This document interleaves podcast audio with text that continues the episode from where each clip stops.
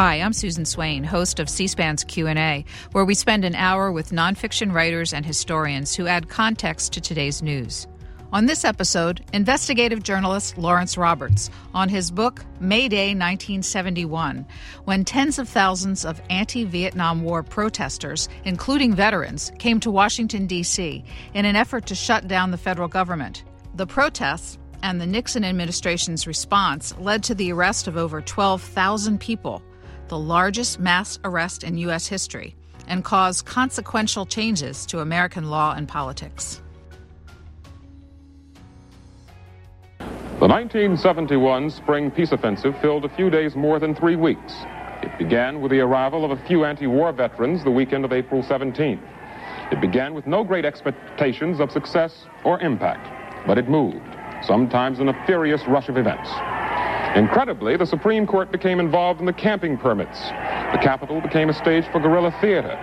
Labor leaders and suburban mothers marched behind the leadership of hardcore anti-war activists and the final stages brought confrontation and vandalism in the name of peace. Street sweep arrest of thousands of people in the name of order. Lawrence Roberts, that is a CBS News report. That's Max Robinson's voice, a journalist, a longtime journalist, now uh, passed away, uh, telling the story of May Day 1971, which you have captured in a recent book by the same name. In a nutshell, what is the story of May Day? Well, the book focuses on one season of dissent in Washington, D.C. in 1971. I argue that it is the most intense season of dissent in Washington's history, given how many protests there were and how long they were sustained. And they were all about, of course, uh, uh, the anti war movement's effort to force President Richard Nixon to bring an end to the war in Vietnam, which had been raging for, for six years. Uh, and what happened in the spring of 71 was that uh, all of these different elements of the peace movement came to Washington in some sort of uh, uh chaotic choreography, really, and held a bunch of different demonstrations. Uh, they started with uh, Vietnam veterans against the war. there was a mass march around the White House, and the last piece of it, the finale of this, uh, you know, several weeks of demonstrations was called May Day. And uh, it was put on by group of, from a part of the New Left called, calling itself the May Day Tribe. And the idea was to bring thousands of people to the city to block, to blockade the streets and the bridges in order to, as they put it, create social chaos that would force uh, the administration to end the war uh, you know, finally end the war and bring all the troops home. And the the protests ended up uh, being successful in a way, but what happened was the administration cracked down and uh, and engaged the largest mass arrest uh, in American history. Twelve thousand people were rounded up over three days uh, and put into not only all the jail cells in Washington until they were stuffed and filled, but also uh, some makeshift detention camps. And uh, over years later, uh, the courts declared that all of the arrests, that the dragnet that the police had uh, engaged in throughout the city uh, was unconstitutional, and um, thousands of these detainees received uh, financial compensation for violations of their constitutional rights. Why do you think this 50 year old story has resonance for us today?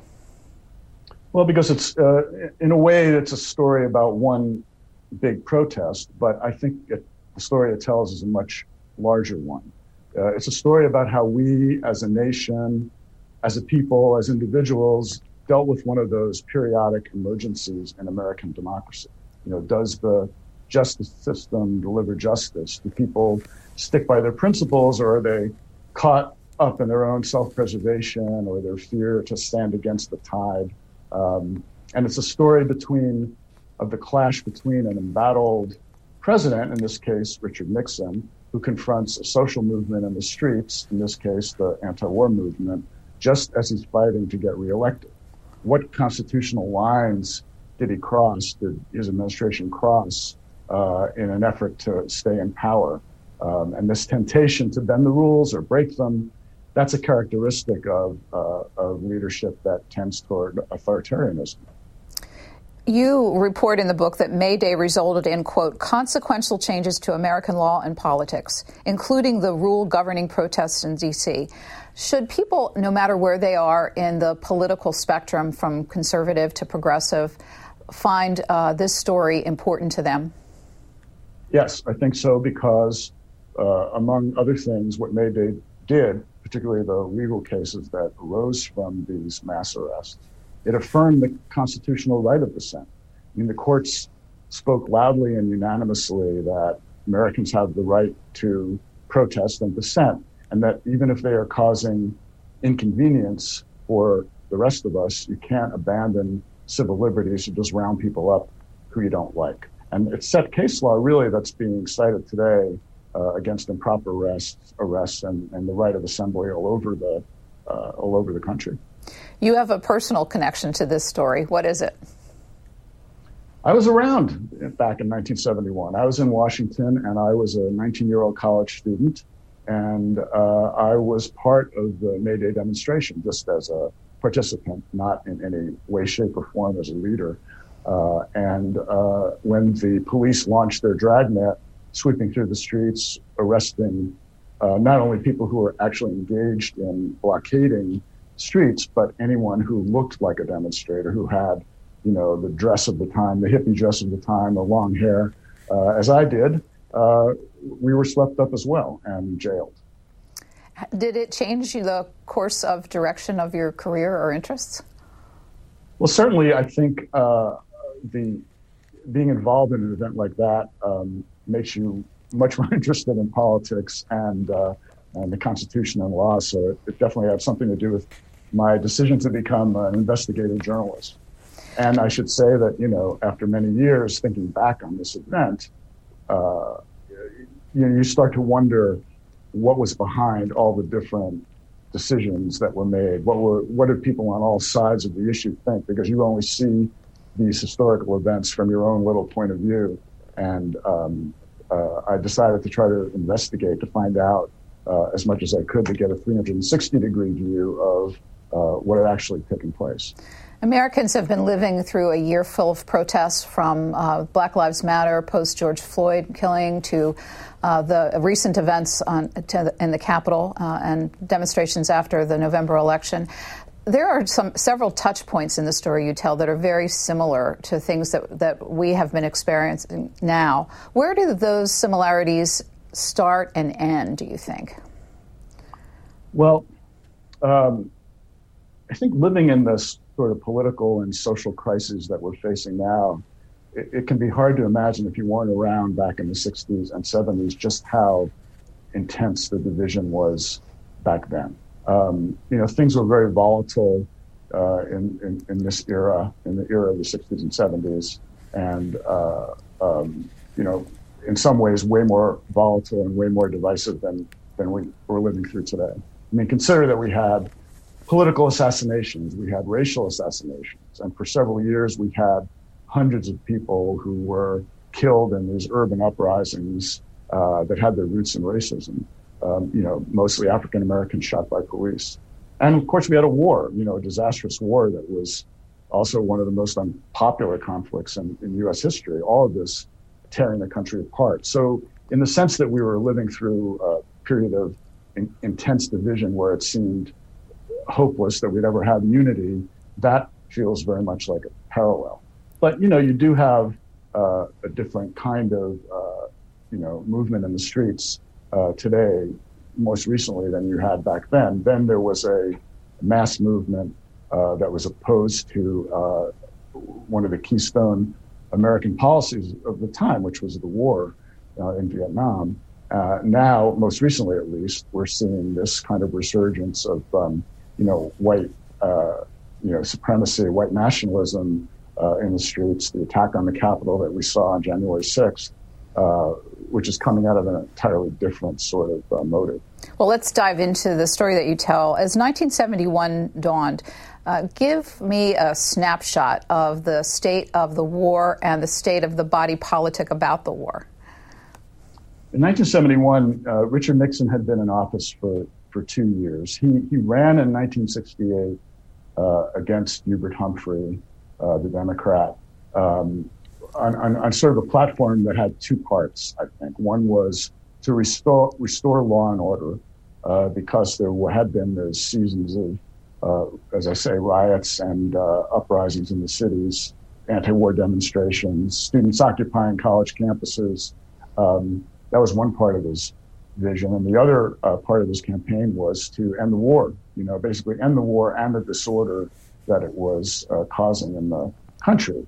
Um, and he, he managed to win an extremely narrow victory over Humphrey. You know, the, the margin, if you go by popular vote, the margin uh, of victory that Nixon had over Humphrey was less uh, than what, uh, you know, the, uh, the 2016 election. So you know, if you're trying to gauge the division in the country, that's a good that's a good measure. So Nixon, instead of ending the war, he expanded it geographically. Um, in 1970, he had sent troops over the border of Vietnam into Cambodia, and that had engendered a huge national student uprising against the war, which ended in, with this tragic uh, shooting at, uh, uh, at a university campus in Ohio, Kent State, where uh, National Guardsmen killed four uh, students. Um, and then in 1971, in the spring of 71, they uh, Nixon decided to expand the war into Laos, and that sparked uh, another um, an- another big uprising in the anti-war movement, which led to the Spring Offensive. And at this point, uh, Nixon viewed this as a very, a very serious political threat because uh, he was at this point at the lowest uh, approval rating of his first term. And in early 71, he, uh, you know, even, even wondered if he'd get his uh, party's nomination again for the 1972 election. So to him, the, um, the, the, the, fact that hundreds of thousands of uh, anti-war demonstrators were descending on Washington, including, you know, veterans of the war themselves, uh, that was a political threat. And uh, he and his men were determined to sort of undermine these protests and not let them be seen as successful. Because if they were, it looked like it would, uh, you know, undermine his chances of getting reelected. Your book is a timeline of the three months in the spring of 71, March, April, May.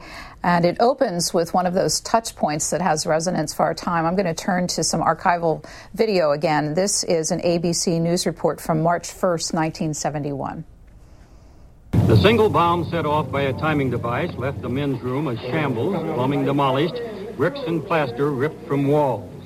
Army and FBI experts sifted the debris, seeking a clue to the nature of the explosive. There was heavy damage to the nearby barber shop. Windows were smashed there and a hundred feet away in the Senate restaurant, where tables were overturned and a priceless stained glass mosaic destroyed.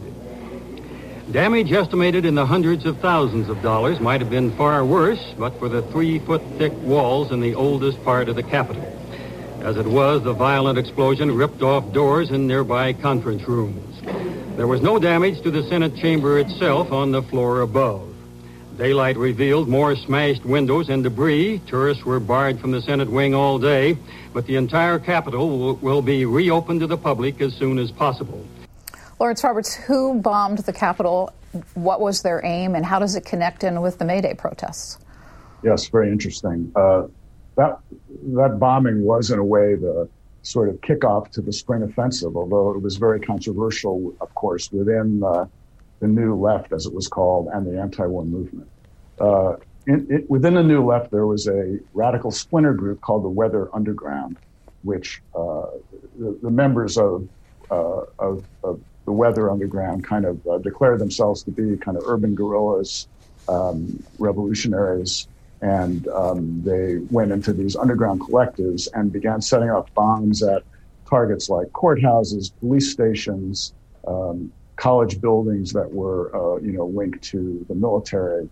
Um, people who became so disillusioned with uh, democracy and capitalism, uh, believing that the only way to force change was to create some kind of revolutionary uprising by, you know, by starting with these bombings. And um, the Capitol, uh, you know, was they said was seen as sort of a symbol of U.S. domination uh, abroad and the symbol of the uh, you know, the people who were uh, who were uh, you know working on the war.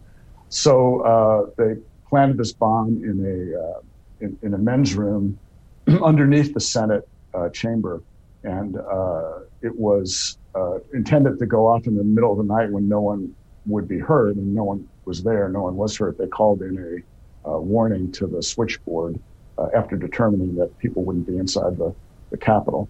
But within the movement, and particularly within um, uh, May Day, uh, this was uh, a very controversial move because the purpose of May Day, the leaders who organized it believed, was to show that you could produce an act of mass nonviolence in, uh, you know, in America that would help to, you know, sort of move American policy.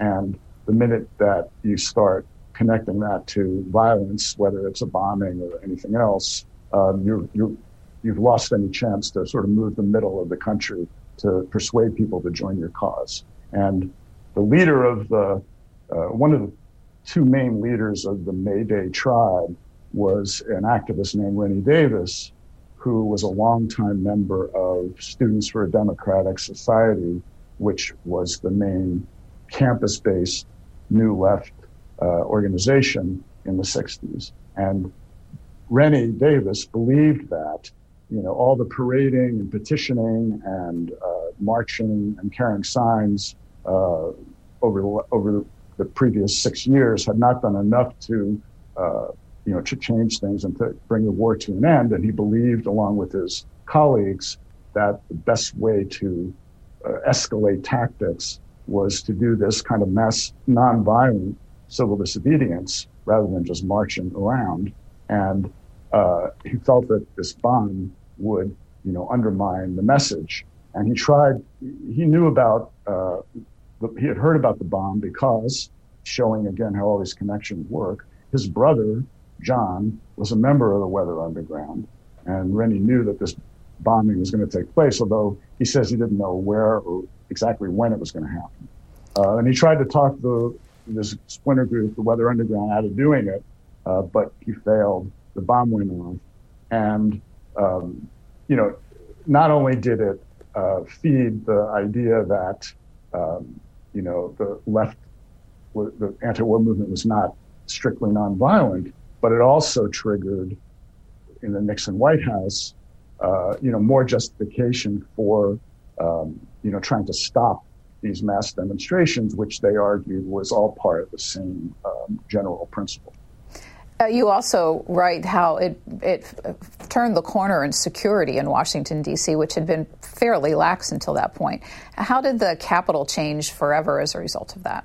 Yeah. So, I mean, at the time of the bombing, basically anybody could walk into the Capitol uh, and stroll through the halls without being without being checked. There were no metal metal detectors. I don't think there were even any video cameras. Uh, there was just barely, you know, some some guards at the doors, or you know, sort of a reception desk in a way. So the the people from the Weather Underground would go in, just melting into the crowds of tourists. Uh, they would, uh, you know, march around through the Capitol looking for a safe place to place their explosive device, and um, you know, and then leave. There was nobody to detect that, even though they were at one point they strapped, you know, sticks of dynamite uh, to their bodies, you know, and put a coat on them um, around it, and there was no way for anyone to detect that. So after the bombing, uh, there was, of course, a big, uh, you know, investigation into how it happened, and uh, and then suddenly there started to be tighter security, metal detectors, um, you know, more checking of IDs and such um, at the, uh, you know, at the doors of the Capitol. And um, that was the sort of biggest step up in, in security there uh, until, you know, until 9-11. And uh, now, of course, here we are in another situation where uh, you had a mob break into the Capitol. And uh, again, all the security measures and the, uh, and, and the rules are under review.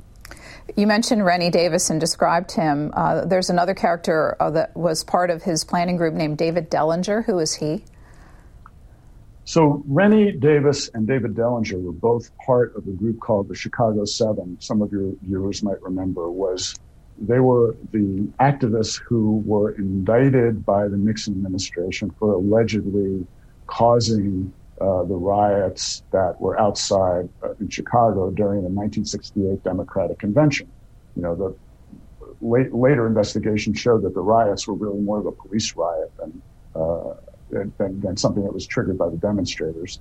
But because they were involved, but because both Rennie Davis and David Dellinger were involved in the planning for the, um, you know, some gatherings in Chicago during the convention, they were among those indicted um, by the Nixon administration. So during the Chicago 7 trial, Rennie and Dave really bonded. And they were a little bit of an odd couple. Rennie was uh, about 30 years old. He'd been in this SDS for uh, many years. He was a sort of traditional New Left radical. David Dellinger was 55 years old. Um, saw himself as sort of the older brother of the anti-war movement. He'd been involved in pacifism and um, you know protests against the nuclear bomb, and you know for for, for decades uh, he devoted his whole life to the idea. But but they they bonded during the Chicago tr- uh, trial, and uh, both of them came to the conclusion afterwards that uh, you know that the next stage of the of the movement, if it were able to put an end to the war, had to be something more forceful um, than just the parading and the picketing that had been going on, and that's why they hatched this notion of a mass act of, of nonviolent civil disobedience. Dellinger was uh, an apostle of nonviolence who absolutely believed that violence was counterproductive and morally wrong. Um, so that was very much the atmosphere in which they were planning this protest. Our producer, Nick Raval, found a bit of film of them in the Chicago Film Archive, and I just want to roll it so that uh, people can just get a sense of who these two planners of the May Day protests, what they looked and sounded like. They're coming to Chicago at the time of the Democratic National Convention, not to disrupt the convention, not to confront the police, National Guard troops, or men in the United States Army, but to challenge the policies of militarization that uh, uh, have been felt so strongly and brutally in Vietnam. And when the ruling party, a party administrating uh, militarism and racism, when it invites a convention uh, or it is invited into the city for a convention, it is inevitable that people who believe in decent human values and in, in human life and liberty will come with the convention in order to protest. Lawrence Roberts, if these two men and their uh, cohorts envisioned a, a, mass protest coming to Washington, how did one organize such a thing in an era before the internet when even so called long distance calls cost lots of money to make? How did they do it? It's fascinating. And when you look back, you, it, it's hard to imagine that you could somehow plan a, a, a, demonstration and expect thousands of people to show up, uh, and then they just do show up. Um, as you say, there was no internet, there were no there were no cell phones. Um, the basically you're you're you're using analog uh, tactics like you know the mail, the U.S. mail, uh, back and forth, uh, occasional phone calls, and uh, the bulletin boards, the internet of the time were actual physical bulletin boards that uh, existed on college campuses and in sort of bookstores and coffee shops around the country. And that was where, you know, people found each other and, uh, and got information about this. So um, first there was this, you know, uh, effort to disseminate the idea. And then uh, Rennie and uh, Rennie Davis and David Dellinger, along with some others like John Froines, who also was a Chicago Seven um, uh, defendant, uh, started making the rounds of college campuses. They went to dozens and dozens um, in the fall, beginning of the fall of 1970, and all the way up until the spring of 71, making speeches, talking to people, trying to explain the plan um, and get people excited about what was happening. But all the time you're doing this, you really don't know if it's going to be successful. You don't know how many people are going to show up, and until you know the weeks before May Day, um, you know, Dellinger and others were wondering, you know, what kind of a turnout they would get because you didn't have the ability to you know, have people sign up online or anything like that. So, if the planning was pretty much out in the open, how was the federal government, particularly the FBI, involved in following the, the planning stages? You know, J. Edgar Hoover was uh, the director of the FBI at the time, and he was very, you know, after the after the sort of communist party issues of the 1950s, the New Left was uh, a huge target of the FBI, and they spent uh, a lot of time uh, placing undercover agents with all these different anti-war groups at all of the. They, they had agents who were just following Rennie Davis and David Dellinger around and would go to uh, these meetings on the college campuses and report back to the FBI offices what they said. Um, they managed to recruit informants uh, in, in, the movement. Um, there was very little that went on inside uh, the anti-war movement that um, the FBI and the White House did not know about. And I, in the course of researching my book, I found, uh, you know, many of the, um, you know, intelligence reports that were almost weekly coming to the White House and to other agencies explaining in great detail what happened at every meeting, what who said what, you know, what the danger was, what the issues were. Um, so they, they had full knowledge of this. And, and in addition to that, um, one of the ways that um, the May Day protest was organized was that the organizers put together a very detailed 24 page uh, tactical manual, which showed all of the I believe there were 23 original points where people were supposed to go to blockade the city. So it would, it would give a detailed map of the bridge, of the traffic circle, of the intersection, explain the best way to block it off. Um, there were pictures. Um, so, and, and this was not secret. This was handed out and it was published in underground newspapers. And, you know, I found copies in the files of all of the, you know, White House people who were following the, the matter.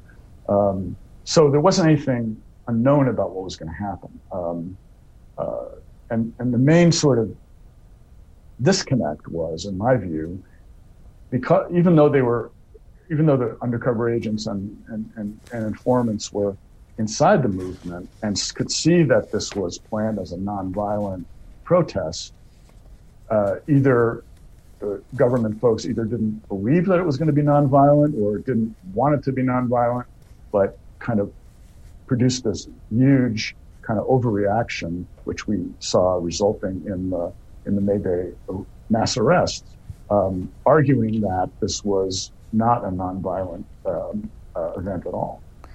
We, um, in, in, the recent uh, security issues in the Capitol, we heard the city of Washington officials talk regularly about the importance of preserving D.C. as a First Amendment space. But in 1971, what was the attitude about it, and what were the laws about gathering in Washington? Uh, right. The law, you know, the, the, the National Mall um, had become a, uh, uh, you know, a center of, uh, of, of dissent, a place where people, you know, petitioning for redress of grievances, as the Constitution says, uh, would gather. Uh, it, became, it became kind of the, the First Amendment, in a way, just embodied uh, on the mall. And um, for the most part, um, uh, these protests, on, these demonstrations, I shouldn't say protests, not all of them were, these demonstrations on the mall, uh, you, you, had to apply for a permit from the National Park Service. Um, most of the time, groups were given that permit. Um, you, you know, in, in, in 1971, the May Day folks asked for a permit to camp on uh, uh, an area called West Potomac Park, which is sort of uh, between the Lincoln and the Thomas Jefferson memorials. Um, and the Park Service granted the permit. Um, and uh, in the weekend before the before the um, uh, Workday protest that was supposed to begin uh, the, the, blockade, 40 or 50,000 people showed up at this campground. And uh, camped out with tents and lean-tos um, in order to prepare for this uh, this traffic blockade on the uh, on rush hour the next day, um, and that was all legitimate under the under the government permit that they they obtained. Um, it also included that West Potomac Park campout also included this was Rennie Davis's idea uh, an all day, all night rock concert, which began on Saturday afternoon and was supposed to go all the way through Sunday afternoon as a way to both gather uh, as many people as possible for the protest and entertain the folks who had come from all over the country. And people came, 50,000 people came from every state all over the country. So the, the, the sort of campus recruitment that Rennie Davis and David Dellinger had um, employed over the past, the previous several months uh, was quite successful. And as the park filled up um, that became more and more of a threat as perceived by um, the government and the local police. You um, mentioned at the outset that, that there were a series of protests leading up to May Day, uh, uh, each with more volume that continued to raise the temperature here in Washington. An important one among those is the Vietnam Veterans Against the War. Uh, how was there coordination between the veterans group and the May Day planners, or was this an organic thing? there was coordination in the sense of the scheduling. So all of the all of the uh, groups were aware of what the other groups were doing. Some there was a lot of overlap between organizations. Some people who were members of one were also, you know, members of others. It wasn't that formal, um, but the general awareness was okay. Uh, you know, the, the, Vietnam War is not ending. We've just expanded it again into geographically into Laos. It's time for everybody to come uh, in this springtime and they each knew when the others were coming. The Vietnam vets uh, wanted to be, uh, you know, those those members of the Vietnam Veterans Against the War who were not sympathetic to May Day, and there were some who were not sympathetic to the May Day plan because they saw it as potentially too confrontational. Um, they wanted to be the first ones in town. So in the middle of April, um, that was what happened. The Vietnam vets showed up, um, about a thousand of them and then uh, uh, over the next week, there was a much bigger mass march, a sort of traditional mass march. It probably was the largest mass march held in Washington to that point, uh, 400,000 plus people. And that was done under a much a sort of umbrella coalition, a much bigger coalition than the May Day folks.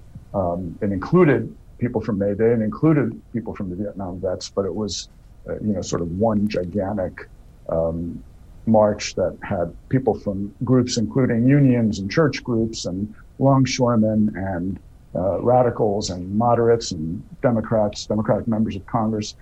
Uh, it was a, you know, it's supposed to be a huge display of how much anti-war sentiment had taken hold in the country. Most of the country by this point, I should say, was against the war, wanted the war to end, um, uh, despite what uh, the Nixon administration was doing. Uh, and so that protest was held on a Saturday. And then when those people went home, the folks who stayed behind were the more militants, and they were the one led up over the next week uh, to the May Day protest. But everybody was coordinated in terms of knowing who was doing what when. So, as the, the pressure continues to mount, the crowd size continues to mount, what was happening on the security side and the political side. When were the decisions made enough is enough uh, with these protests and moving in to uh, begin arrests? Well, uh, the, during the during the spring, um, the Nixon folks, Nixon aides, and the Justice Department and others were getting more and more concerned about the political impact of the demonstrations because they were extremely successful. The uh, Vietnam vets coming to town, was a new thing. You know, soldiers who were coming from a war that was still going on, coming to the city to uh, express their opposition to that war, returning their combat medals to Congress. Um, that was shocking to a lot of Americans who may not have been paying as close attention to the anti-war movement. Um, that was politically very uh, dangerous to um, to the Nixon folks. So that happened. Then you had this mass march, which was so big, um, and that also happened. So uh, by the time all that was going, and the Nixon people were following the public opinion polls, of course, which showed that. Uh, a larger number of people were approving of the anti-war movement. A larger number of people were opposed to the war. Um, upcoming now is the most intense you know finale of these uh, protests, the May Day uh, blockade, and so Nixon, uh, Nixon's people uh, started to convene these war councils, I call them, at the Justice Department to figure out what to do to, you know, to essentially undermine any further success of this uh, protest. You know, if the, from their point of view, if everything that happened before was viewed favorably, and then the city was shut down in a nonviolent way by the May Day tribe, that would make the whole spring offensive, as they call this, you know, string of protests, that would make the whole spring offensive um, look like a huge success for the movement and would put huge political pressure on on Nixon to do something about ending the war sooner. So they convened these uh, these war councils. There are about a dozen people in these war councils from the Justice Department, from the Pentagon, from the White House, from the local police, uh, in order to figure out what to do. And um, watching the watching the uh, crowd grow at um, West Potomac Park to 40 or 50,000 people, way more than they thought would show up. Their informants had told them that maybe 5,000 people would show, but 10 times as many showed up. So this, this blockade was looking dangerous from their point of view. What could they do to stop it from success? So they came up with this idea. They hatched this idea at, the, at these war councils. Really, two ideas. One was, uh, you know, to bring in uh, the active duty military. And until this past month, when we saw, uh, you know, National Guard tens of thousands of National Guards people brought to Washington to protect during the uh, inauguration of, of, Joe Biden. Um, up until that point, the largest number of uh, military brought to active duty military brought to D.C. Um, had been May Day.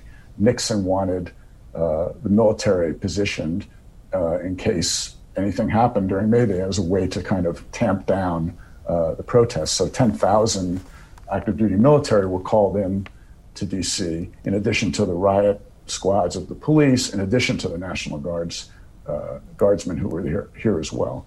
So that was one thing. And the other idea that was hatched at the meeting um, was to revoke the the permit, the camping permit that the government had, you know, legally given to the Mayday tribe, and revoke it in such a way that they could break up the camp. So secretly withdraw the permit and then send in the riot squad at dawn, you know, 6 a.m. on, on Sunday, um, the day before the blockade was supposed to happen, uh, to, um, you know, to clear the park. Tell everybody that, sorry, your permit's revoked. Uh, it was revoked secretly, and you all have to leave. And that would, they hope, they hoped would break up uh, the protests so that on Monday morning no one would show up. And that's what they did. They revoked the permit, sent in the riot squad, and while the music was still going on, because it was supposed to be an all night concert, suddenly their helicopters, you know, hundreds of, uh, you know, riot police with batons and helmets and visors sweeping through this, you know, peaceful campground. So, in that instance, it was DC police, or were they uh, active duty military that were uh, making the arrests and sweeping the campground? The active duty military were not used directly in the arrests. They guarded the people who were detained uh, over the three days. Uh, they guarded the makeshift detention camps. Um, they were there to intimidate. They lined the bridges with, you know, fixed bayonets uh, to prevent the the blockade. But they themselves, the military themselves, were not used in carrying out their arrests. That was a that was a police action uh, directed by uh, the Nixon administration. We have, uh, as, as everyone knows watching this, President Nixon recorded his Oval Office conversations. We have one of those. This is from April as the protests are underway, talking with Chuck uh, Colson, his aide, about the protests. Let's listen just to get a sense of his mindset.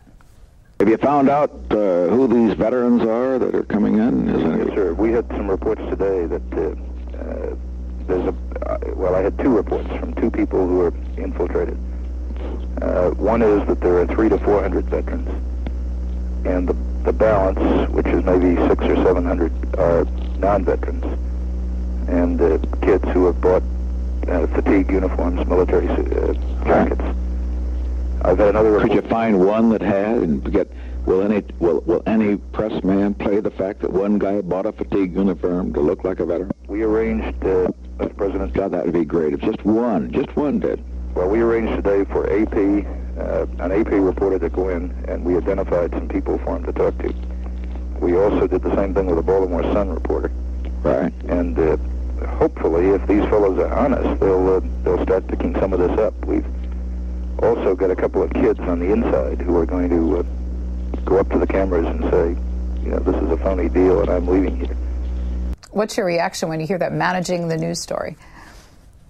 It's fascinating because what happened was they did arrange for an AP reporter, an Associated Press reporter, to go into this is the um, Vietnam Veterans Against the War camp, not the May Day camp.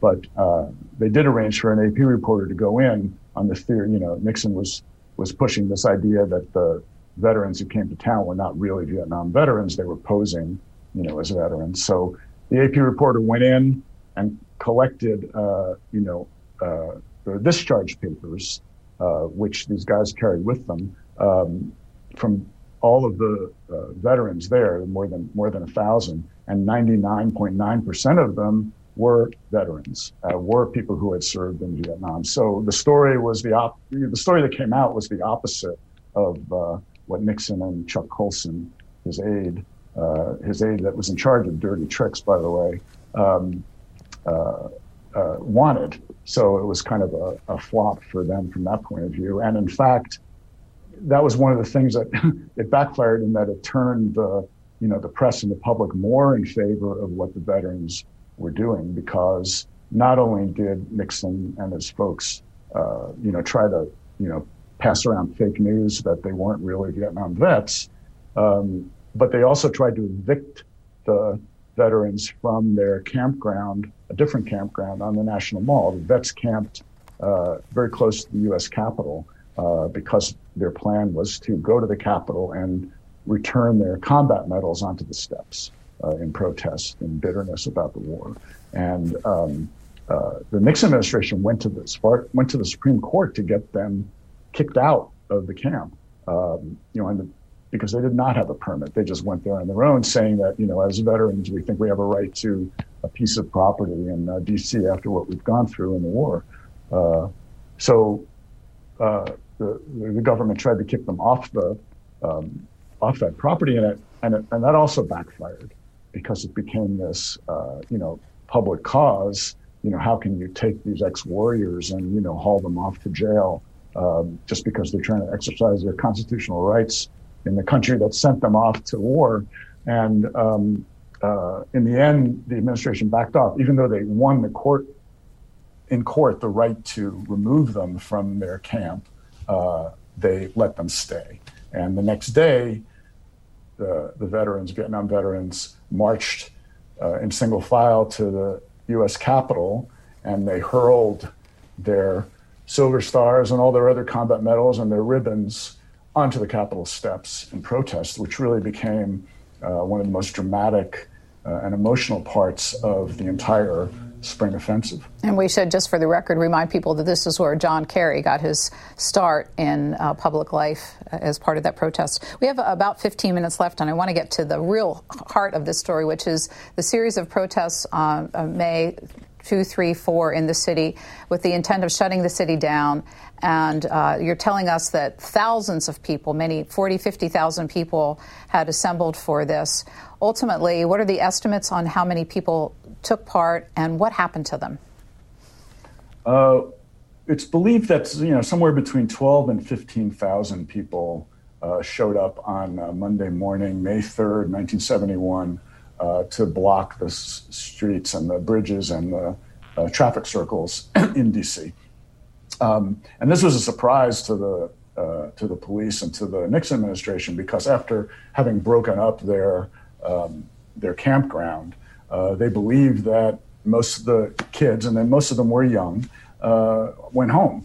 Uh, you know, would leave the city or not bother to participate, and many did. But uh, as I say, 12 to 15,000 showed up that day, and the police were quickly overwhelmed. You know, they uh, one of the things that the May Day tribe put in place was kind of an innovative civil disobedience tactic of instead of just sitting in the street and waiting for people to come and arrest you, you know, block the traffic, and then when the police show up, you know, disappear and go try to find another intersection. They call it, kind of a hit and run, um, hit and run kind of civil disobedience, that, which they called mobile tactics. and um, so the police were overwhelmed. And un- under the rules, the police were supposed to, uh, when arresting anybody, uh, in the act of committing a crime, which was trespassing or disorderly conduct, whatever the charge would be in this case, uh, they were supposed to, on the spot, fill out um, uh, an arrest form uh, called a field arrest form. Uh, you know, who, who was the arresting officer, what was the offense, the name of the defendant, so that they would have the paperwork to support the charge once these people were brought into court.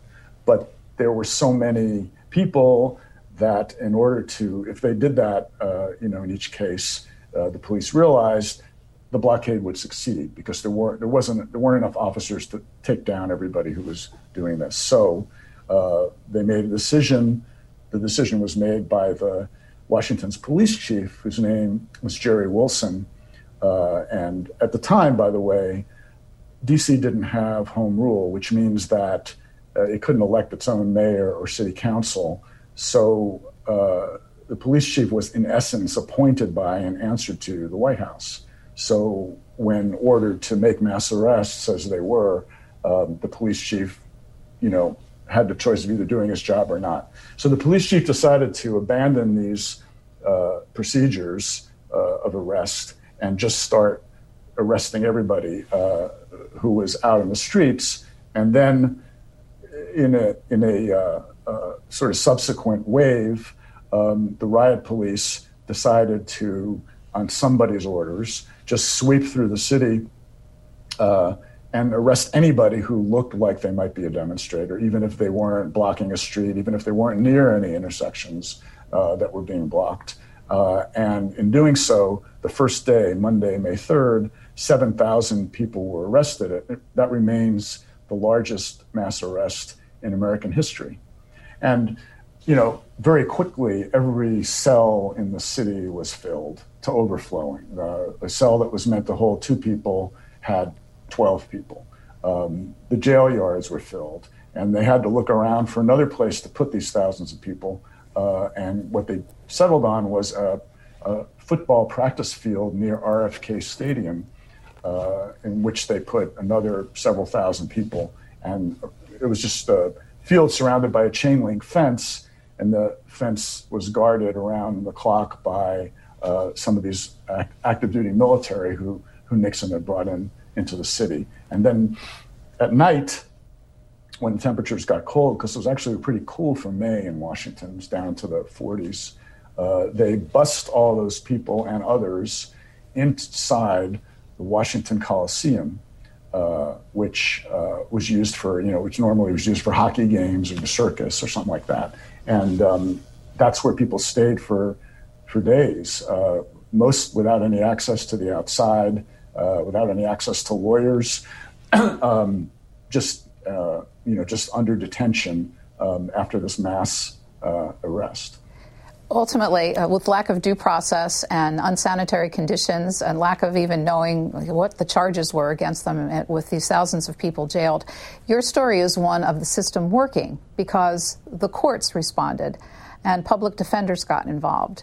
Uh, so ultimately, um, how did this situation, how did it come before the courts, and how did the courts rule and why? Well, uh, there were 7,000 people arrested that first day um, in the in the dragnet. The next day, 2,000 more people were arrested uh, during a sit-in in front of the Justice Department, again without due process. And then on the third day, an echo of uh, a little bit of what we're seeing now. Uh, 1,200 people were arrested because they were on the steps of the U.S. Capitol. Now, they didn't try to break into the Capitol. It was entirely peaceful demonstration, just sitting on the steps or standing on the steps.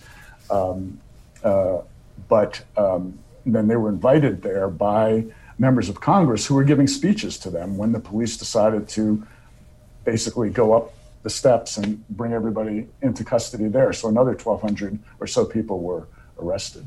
So um, the courts, uh, so at the time, uh, DC had a, a, public defender service, which was run by a woman named Barbara Bowman. It was the largest public defender service in the country. And um, with all these people in, in, in, court, they didn't have any representation. And Barbara Bowman decided to uh, bring her lawyers uh, in to, uh, you know, try to heal this uh, egregious, uh, you know, problem with justice. So she, they brought a habeas corpus lawsuits into the courts, and um, after several days of fighting with the government lawyers, um, they managed to free all the prisoners um, who were locked up, and almost all of them were uh, freed without even a you know a formal charge put against them because there was no paperwork, and many of them were committing absolutely no crimes when they were swept up. Um, but just that was not enough. Then uh, civil liberties lawyers stepped in, including the ACLU, and filed lawsuits on behalf of the people who had been detained uh, for violations of their First Amendment and their Fourth Amendment rights. And um, over the years, these cases were unanimously decided in favor of the defendants. So not only were they ultimately freed, but the courts ruled that the government had to pay them millions of dollars in damages uh, for violation of these rights. and uh, people received checks for as much as $3,000, you know, 10 years later when the cases were finally settled um, as compensation for what happened to them on May Day. But it took another uh, decade or more before those who did have arrest records were expunged. Why did it take so long? Uh, it was battle in the courts um, about how about whether these records uh, should be um, wiped from uh, you know wiped from the records, uh, wiped from the courts. Um, government lawyers kept uh, saying that it was unnecessary, um, and uh, the ACLU and others, uh, you know, argued that this was a case in which, um, you know, people had completely, you know, arrest records that were completely unjustified.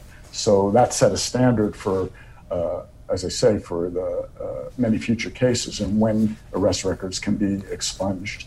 and then um, the question became how to do it, how to uh, you know, get rid of these records, which were being kept in various, you know, storage boxes, first on the police side, then turned over to the uh, to the lawyers who were, you know, uh, bringing these cases.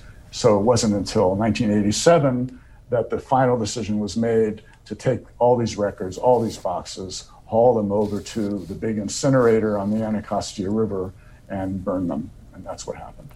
So, in our last five minutes, about the, I wanted to focus on the major lessons from May Day 1971. You write in the, a section on the aftermath that the, even though the war continued, the protesters won and the administration lost. Uh, because of the courts standing behind them. And uh, you told the Washington Post in an interview the authority of the justice system, the ability to self correct, was really striking and heartening and felt inspiring. So I was hoping the book would provide a lesson in that. Can you build on that a bit? Sure. Well, I think you know one of the one of the things that uh, is the legacy of May Day is that it affirmed the constitutional right of dissent. You know, the courts spoke loudly and unanimously that Americans have this right, and you can't abandon civil liberties to you know jail people that you don't like. Um, that's important. Um, the other thing I think is that it shows that uh, in the moment of a national crisis, um, it's difficult for people close to the heart of power uh, to resist the drift toward authoritarian thinking, right? To convince themselves that uh, you know doing the wrong thing or bending the rules is, is good for the people or good for the country rather than what's really going on, which is self preservation, this idea of holding on to power. And uh, I think we see that, that same cycle coming back sometimes in American history. And, um, you know, it also shows that it's harder that, than it might appear to crack the institutions of American democracy. Because, you know, Nixon and his men this was all secretly done at the time. Uh, you know, the book uncovered this, but uh, they were turning this season of dissent into sort of a laboratory for schemes that they would soon direct against their political enemies in the 1972 campaign. Um, you know, dirty tricks, uh, infiltrating, uh, you know, organizations, wiretapping and bugging. Um, you know, at the time, this was widely suspected as happening during May Day, but it, but it was never proven. So, in a sense, you know, May Day was the first cover up by the Nixon administration. They orchestrated what amounted to an extra constitutional strategy to undermine the protests. They played dirty tricks. And, and this, to my mind, is when they learned how to ignore the rule of law with impunity. And as the book shows, Nixon's May Day mindset led directly to his orders weeks after the protests to undermine the man who leaked the Pentagon Papers, Daniel Ellsberg.